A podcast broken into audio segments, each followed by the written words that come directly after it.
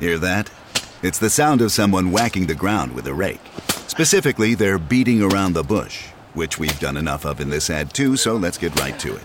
The new Moneymaker scratch off from the Ohio Lottery doesn't beat around the bush. Money Maker. Play the game and you could win money up to $2 million. With more than 88 million in prizes ranging from 50 to $500, Moneymaker cuts right to the cash. Lottery players are subject to Ohio laws and commission regulations. Play responsibly. It feels like we're all being told to go on this diet, take that supplement. Ozempic will give you depression, but you know what'll cure that? Weed. Or you could try to balance your hormones. At Science Versus, we're like, what the f is going on? Forget the crap online and listen to Science Versus. Just the facts. Oh, and a bunch of stupid jokes. What is a ghost's favorite fruit? Blueberries. That's Science VS. New season out on Spotify soon. Louisa Ulrika, Queen of Sweden, laughed with her courtiers. The subject of their derision, a frivolous mystic named Emanuel Swedenborg, puffed out his chest, trying to maintain his dignity. Louisa had heard all about Emanuel. He claimed to have traveled in the spirit world to other planets and to have spoken with ghosts. He even argued that aliens existed and that he communed with them regularly. Utter nonsense. But Emanuel's outlandish claims made for quite the diversion. What else was there to do on a sunny day in the late 18th century? And so, in order to embarrass him just a bit, Louisa requested that Emanuel deliver a message to her departed brother, Prince Augustus William of Prussia. She was utterly unprepared when, a short while later, Emanuel returned to court to proclaim that he had a response from the deceased Augustus. Emanuel relayed that her brother regretted never replying to Louisa's final letter. Instead, he would give his response now. Louisa stopped cold. No living person on Earth knew that she had sent a final unanswered letter to Augustus before his death. No one could ever guess at the contents of that missive, which Emanuel now whispered in Louisa's ear. A sudden chill ran down her spine. When she looked to Emanuel again, she held him in new regard. Truly, this was a man who spoke with spirits. And if that was true, maybe he really had traveled to outer space.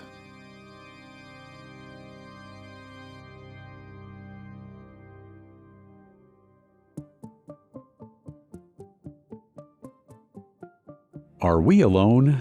Have we been alone? Will we be alone?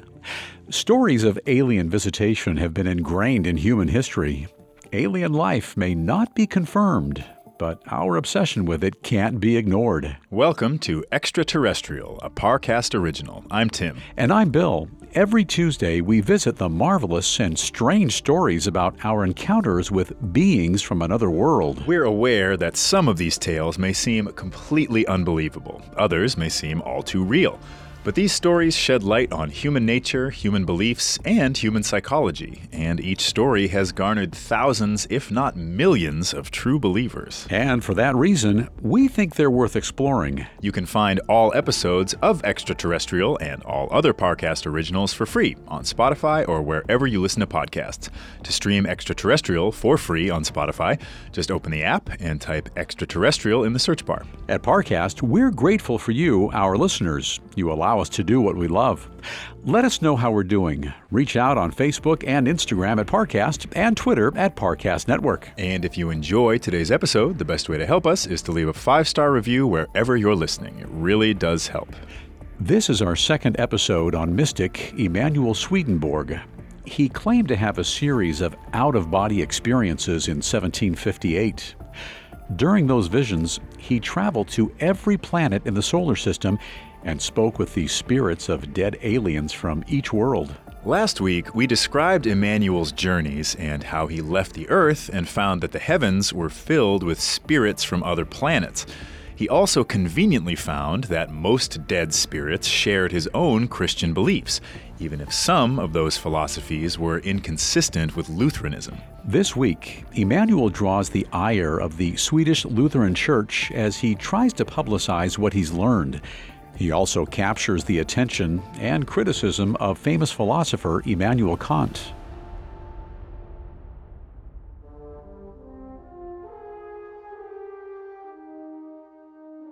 For most of his life, Emanuel Swedenborg longed to prove that Christianity was the one true religion by using reason and the scientific method.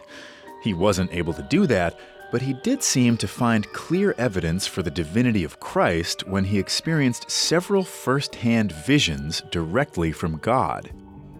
The most striking of these happened in 1758 when 70 year old Emanuel, in a trance like state, was able to spiritually leave his body and travel the heavens.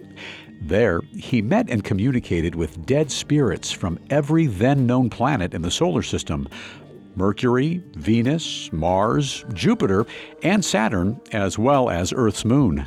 He even traveled to exoplanets and conversed with spirits who lived outside our own solar system.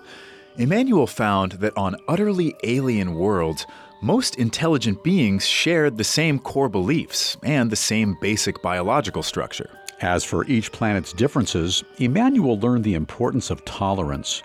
After several failed attempts to persuade aliens of the superiority of Earth theology and practice, Emanuel came to understand that each planet's culture was right for the individuals there. When Emanuel returned to Earth, he was driven by a new mission to share what he'd experienced with the world. And so, in 1758, he penned several books, including Heaven and Hell and Other Planets, detailing his journeys through the skies. By this point, Emanuel Swedenborg was already an established author, thanks to his earlier writings on theology and science. However, he still struggled to publicize his latest texts. This was because in Sweden, Lutheranism was the state religion. Heresy, or the teaching of doctrines that were incompatible with official theology, was a crime. Texts deemed unacceptable were banned, and heretics often lost their jobs and their social standing. Emanuel's books claimed that he'd traveled through space speaking with the spirits of dead aliens from other planets. These ghosts, in turn, revealed that people could continue to learn and grow and even convert to new religions after death. This tenet directly contradicted Orthodox Lutheran theology. In order to avoid legal problems, Emanuel had his books published in Latin under a pseudonym and distributed them only outside of Sweden. While the texts were unavailable to local Swedes, he did what he could to make them as accessible as possible outside the country. He pressed his publisher to print the books as cheaply as they could so that the affordable finished product could get into the hands of rich and poor alike. His writings found a small but fervent core of supporters. Spiritualism, or the belief in the non physical world and mystical powers associated with it, became mainstream in Europe. Emanuel's teachings about interplanetary travel and the afterlife struck a nerve among intellectuals. Emanuel Swedenborg was far from the only person to turn to mysticism after an alien abduction. In 1989, UFO enthusiast Thomas E. Bullard published a list of eight common traits of extraterrestrial encounters with the Journal of American Folklore and noted that most abductees adopt New Age spiritual beliefs after their sightings. This is because the revelation that aliens exist generally opens people's minds to other extraworldly ideas. In fact, some of Emanuel's readers were so inspired that they established new churches to preach his theology. Emanuel never sought to create a new Christian denomination, but enthusiasm for the new church, later known as the Swedenborgian Church, couldn't be contained. Meanwhile, Emanuel's interplanetary visions didn't stop. In fact, in the years after he first left the Earth in 1758, Emanuel continued to meditate, leaving his body at will and conversing with alien spirits. And thanks to these conversations, Emanuel also gained information that wouldn't be available to him through the usual means. He was still cautious about who he revealed his powers to, but Emanuel's closest friends and associates saw him perform feats that could only be described as miracles. On July 19, 1759, just one year after his first extraterrestrial encounter, Emanuel returned to Sweden after a trip to England. He disembarked in Gothenburg, roughly 300 miles from Stockholm. Emanuel's friends noticed that he seemed upset, although he wouldn't say why. Around 4 p.m., it said he finally announced that inhuman spirits had informed him of a massive fire in Stockholm. Four hours later, around 8 p.m., Emanuel reported, with apparent relief, that the fires had been put out. But his companions were skeptical. How could he know real time information about a city that was 300 miles away? But then, four days later, a messenger arrived with news of the Great Stockholm Fire of 1759. It started on July 19th and was contained by 8 p.m. that night, just as Emanuel had said. Later, during a trip to England, Emanuel astonished another friend, British diplomat Christopher Springer, with his otherworldly insight. One evening, the aging Emanuel relayed messages from the ghosts of Springer's departed friends and family members. Springer was astonished at the details Emanuel was able to share. Only the dead could have given him this information. Most strikingly, Emanuel described an instance in which Count Klaus Ekeblad of Stockholm unsuccessfully tried to bribe Springer. Although Springer refused the money, he'd also agreed to keep the attempt a secret in order to preserve Ekeblad's reputation. Emanuel even told Springer the correct amount of money that had been offered as a bribe. On another occasion, Emanuel Swedenborg astonished the Swedish court when he correctly reported the contents of a personal letter exchanged between Queen Louisa and her dead brother, Prince Augustus William of Prussia. The date of this exchange isn't known, nor are the details contained in the Queen's letter, but it seems that after Emanuel revealed his spiritual knowledge, even the Swedish royal family became convinced of his mystical powers. But while Emanuel won friends and supporters, he also made powerful enemies. In 1769, the Swedish Lutheran Church launched heresy investigations into members of the new church. While Emanuel himself was never charged, several of his followers were investigated and forced out of their jobs. Then, a year later, in 1770, Emanuel's publications came under fire. While they were never officially declared heretical, the Swedish government deemed that they contained errors of doctrine. In other words, they were dangerous texts to be avoided by upstanding citizens.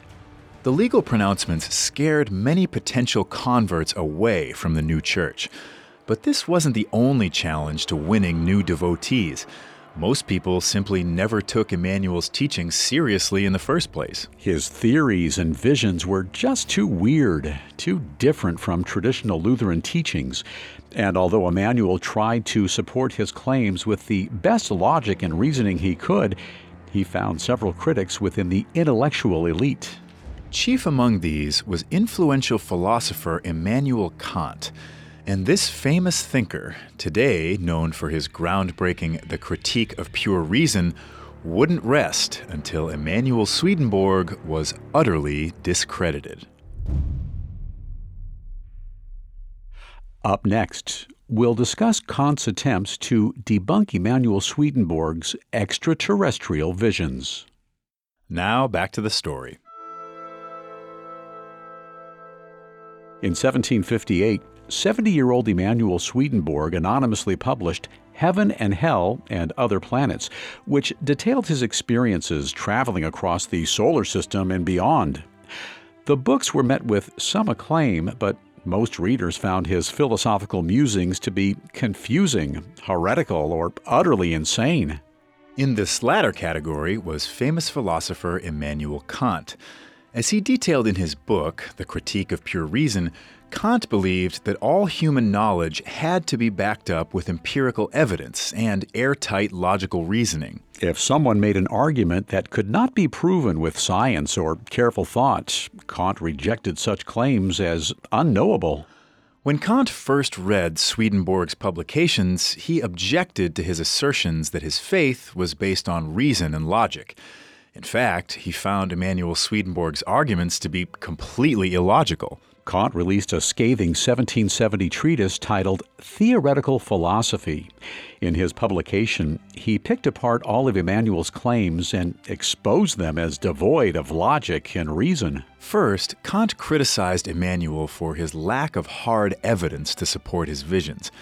He argued that no reasonable person could accept Emanuel's extraterrestrial claims at face value without some way of backing them up. After all, Emanuel could have been lying. But even if he completely believed his own arguments, that didn't preclude Emanuel from having been deceived. His journeys to another planet could well have been dreams, hallucinations, or even some kind of elaborate prank. Kant's next criticism was that Emanuel's journeys were self aggrandizing. Kant, like many UFO skeptics who came after him, wondered what was so special about Emanuel Swedenborg that he was able to speak with extraterrestrials and travel to other planets when so many others were trapped on Earth. It would be one thing if Swedenborg had built an elaborate spaceship, but all he'd done was meditate and let his mind wander. If interplanetary treks were really that simple, why hadn't countless others in the entire history of humanity gone on the same journey? Kant's conclusion was that Emanuel's entire testimony was a flight of fancy, nothing more. He concluded that Emanuel Swedenborg's illogical premises suggested that he was a candidate for the asylum. Emanuel Swedenborg had spent his entire lifetime establishing himself as one of the greatest scientific minds of his generation.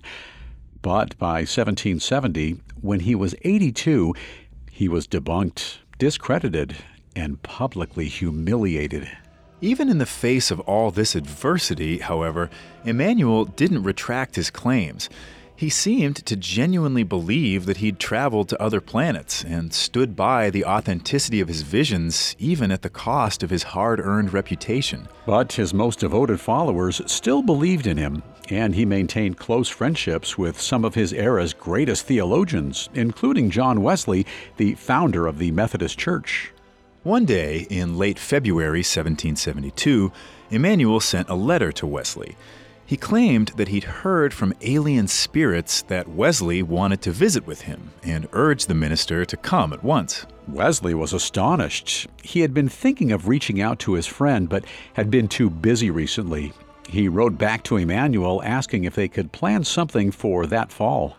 Emanuel's reply insisted that autumn was too late he would go into the world of spirits on the 29th of March, never more to return. Although Wesley liked Emanuel personally, he'd never bought into his more outlandish claims, so he dismissed Emanuel's prophecy about the date of his own death and resolved to see his old friend a few months later. But on March 29, 1772, the very day of his prediction, 84 year old Emanuel Swedenborg suffered a fatal stroke. He went to his grave utterly convinced that his revelations about God and the universe were true. And he left behind more than a dozen books supporting his theories. Although Emanuel was no longer around to shepherd the growing Swedenborgian church, his teachings lived on.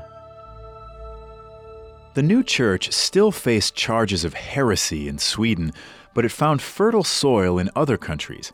By 1787, the new church was an officially recognized Christian denomination in England. The people based their theology around Emanuel Swedenborg's writings about the true nature of God, life after death, and interplanetary spirit travel. From there, Swedenborgian missionaries traveled to Africa and to the Americas.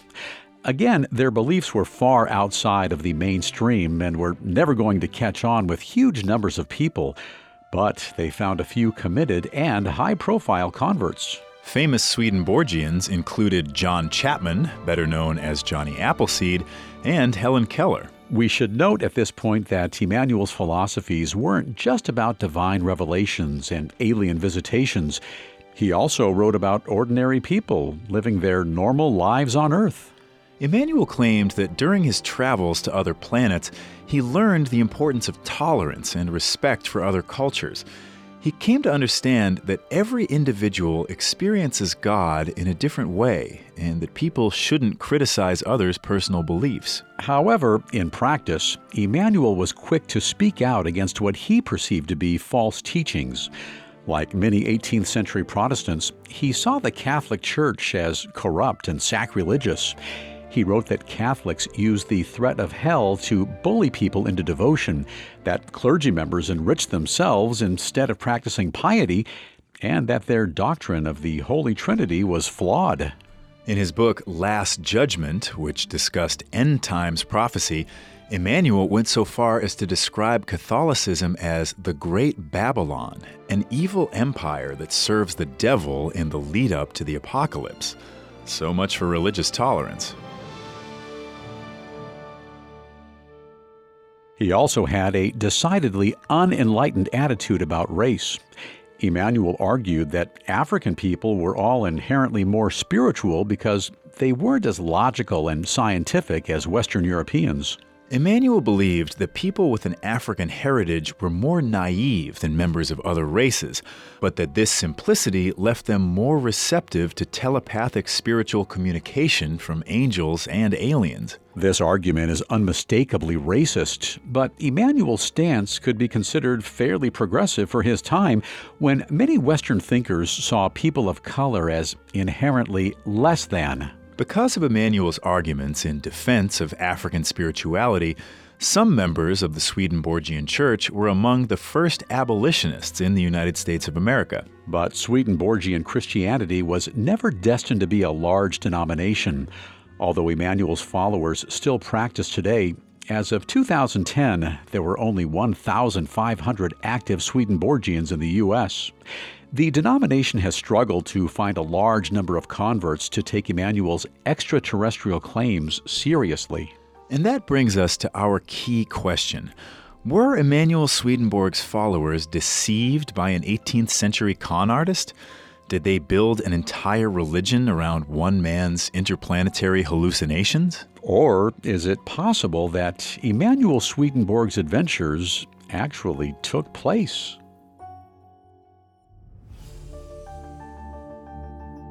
The simplest and easiest explanation would be to write off Emanuel's claims as fiction. We need only to look at how humanity's understanding of the solar system has changed since 1758, when he allegedly left the Earth and journeyed through space. As we mentioned last week, Emanuel's descriptions of life on other planets was consistent with his own 18th century understanding of the solar system. He described worlds like Venus, Mars, and the Moon as hosting verdant, grassy fields, fruit orchards, and human like aliens. But modern scientists understand that these planets lack the atmosphere to support an Earth like ecosystem. Likewise, Emanuel described visiting the surfaces of Jupiter and Saturn. Astronomers today understand that there is no such thing as a surface on these gas giants. We can't so easily dismiss Emanuel's journeys to five exoplanets outside the solar system. He didn't describe where these five planets were located in the universe, and it is possible, and even likely, that Earth like planets may support intelligent life outside our own solar neighborhood. That being said, it is notable that as Emanuel ventured to these exoplanets, he made no mention of Uranus, Neptune, Pluto, the asteroid belt, or the Kuiper belt, likely because these celestial bodies hadn't yet been discovered in Emanuel's time.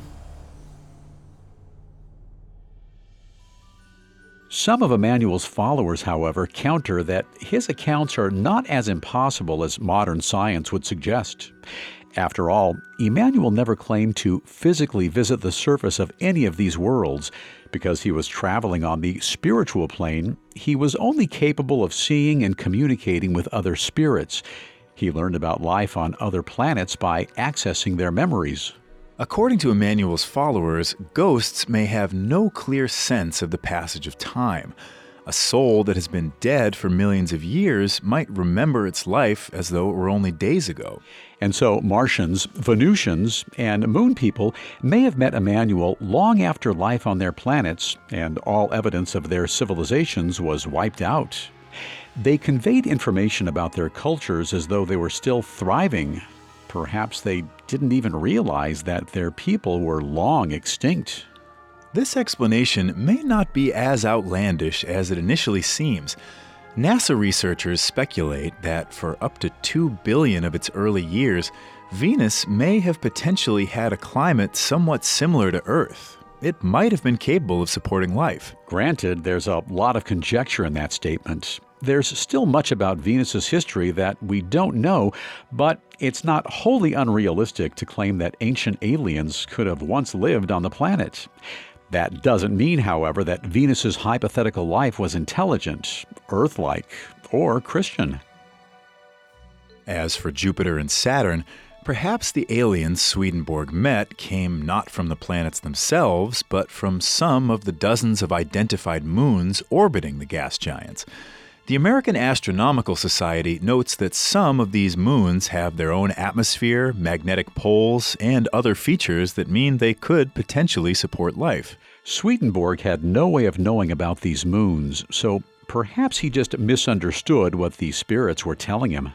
Swedenborgian minister and author Lee Woofenden has another possible explanation. The spirits Emanuel was speaking with were intentionally lying. As Woofenden explained, the afterlife is filled with both good and bad spirits who have all of eternity to travel from planet to planet and grow or regress as a person. There's no scientific reason to believe that gas giants like Jupiter and Saturn could ever have supported life. But Emanuel, who didn't know any better, may have been deceived by lying spirits who claimed to be from these uninhabitable planets. If, however, we take this argument at face value, we're left with a situation where we can't reasonably evaluate Emanuel's arguments at all. If spirits could have lied and claimed they were from Jupiter or Saturn, why would we accept the testimony from Martians or Venusians? Couldn't any spirit, or all of the spirits, have been lying? As Immanuel Kant complained in 1770, if we can't accept Emanuel Swedenborg's testimony as accurate, and if he has no physical proof to back it up, why should we believe anything he says at all? As we discussed last week, Emanuel spent his adult life trying to find a rational, science based formula to prove that Christianity was the one true religion. He failed, but in lieu of real scientific research, tried to point to his own interplanetary revelations as exactly the kind of proof he'd been seeking. If Emanuel faked his visions in order to save face, this would account for the fact that his planetary knowledge was off base. It would also explain the strange racist stances he took in his later writings. On the other hand, if Emanuel did invent these visions, he paid for it dearly. He was publicly mocked, debunked, and his friends and followers were charged with heresy. Whatever he gained from the lie, he surely lost much more. And if his alien abductions weren't real, then Emanuel suffered humiliations and a blow to his reputation for nothing. It's difficult to believe anyone would stand by such a harmful lie without any clear benefit. So, if Emanuel Swedenborg wasn't lying and wasn't telling the truth, how do we account for his journeys through space? As Kant suggested, Emanuel might have been hallucinating or dreaming, but author Marsha Keith Schuchard has a more complicated theory that Emanuel's interplanetary testimony hinted at his secret life as an international spy.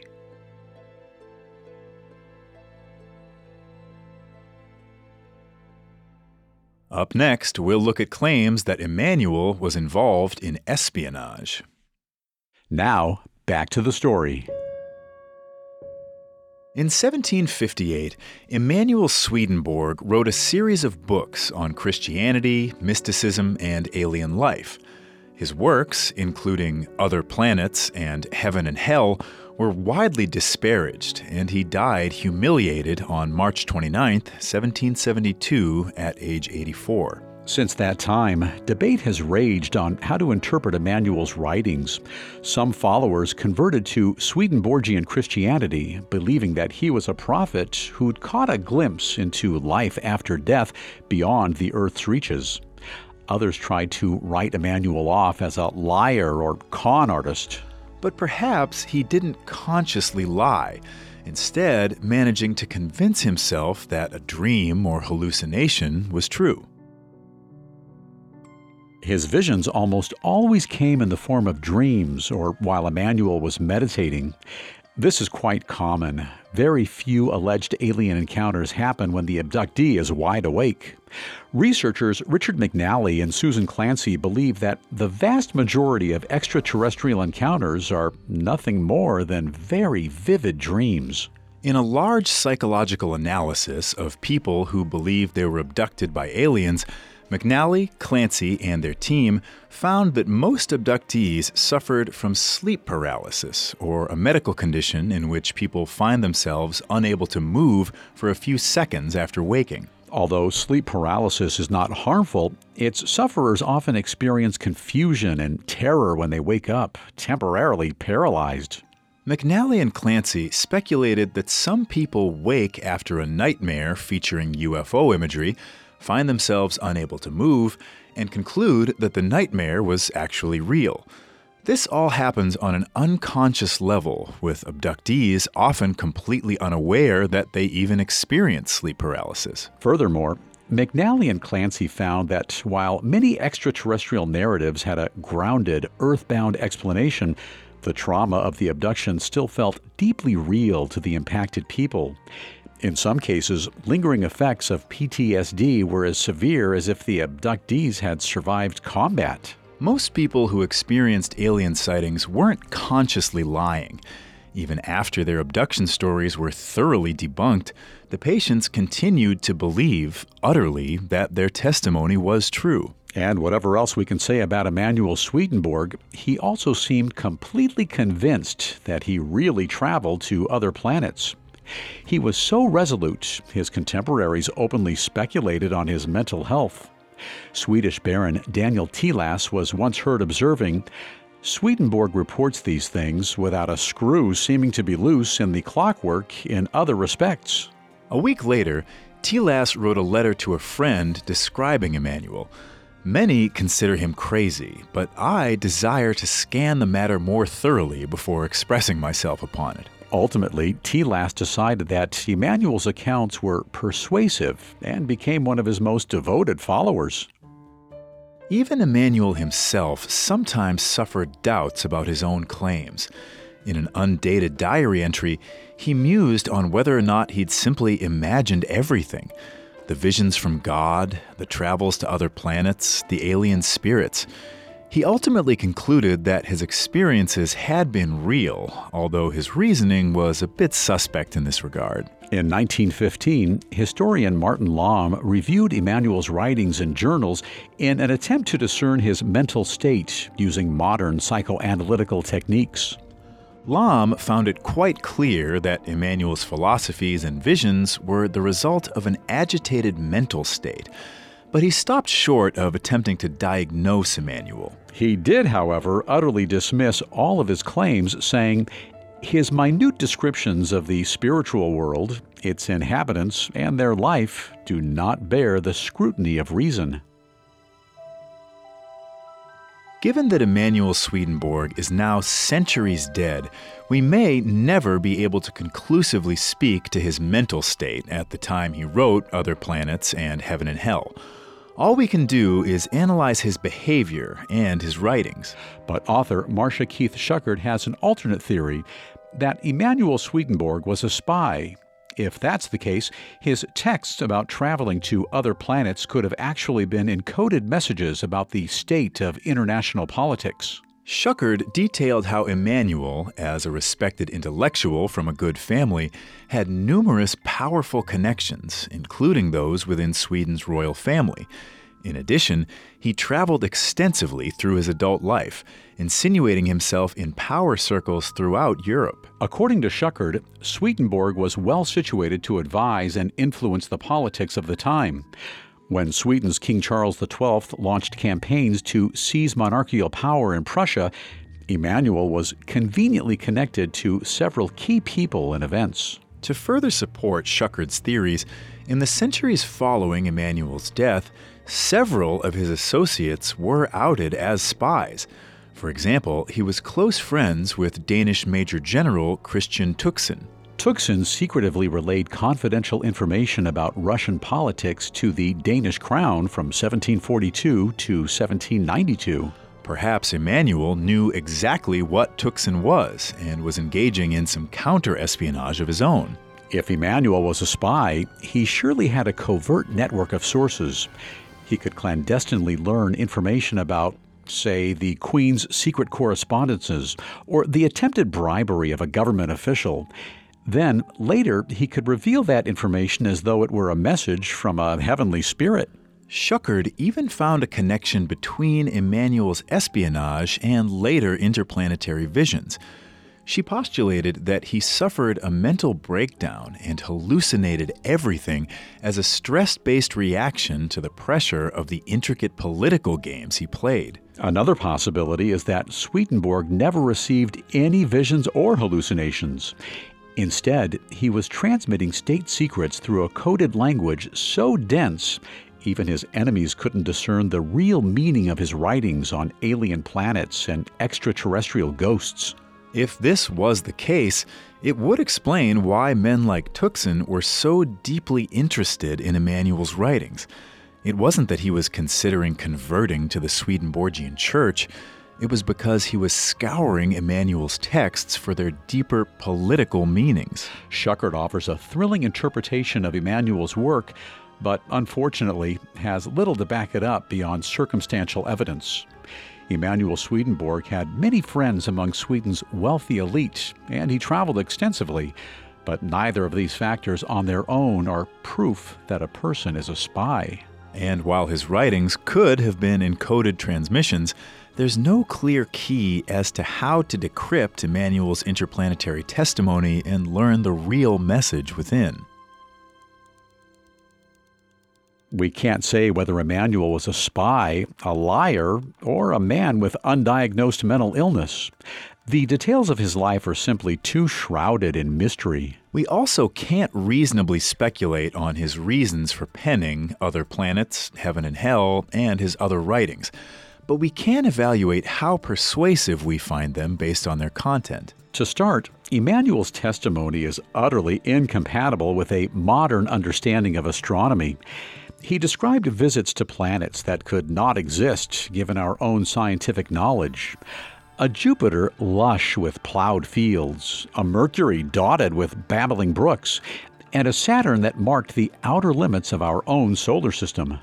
Besides these major factual errors, there are also the logical holes that Immanuel Kant pointed out. Emanuel Swedenborg had no physical evidence of his journeys, nor could he explain why he, and he alone, was capable of traveling to space. The only real point in Emanuel's favor is his later miracles.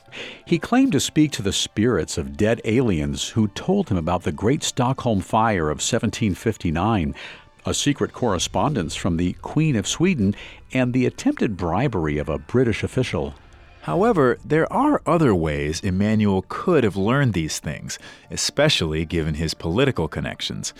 Even if he wasn't a spy, he still might have had friends who kept him informed. We're forced to conclude that Emanuel Swedenborg's journey across space only merits a 1 out of 10 on the believability scale, with 10 being likely and 1 being very unbelievable.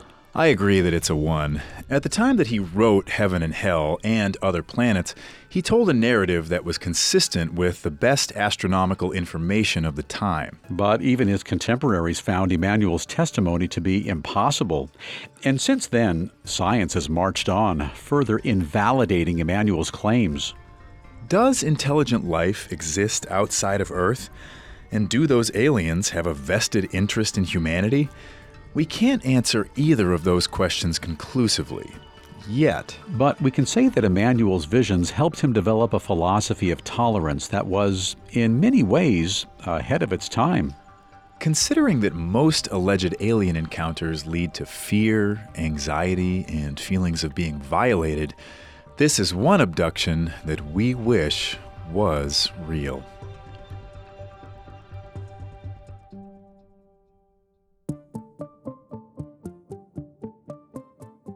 Thanks for tuning in to Extraterrestrial.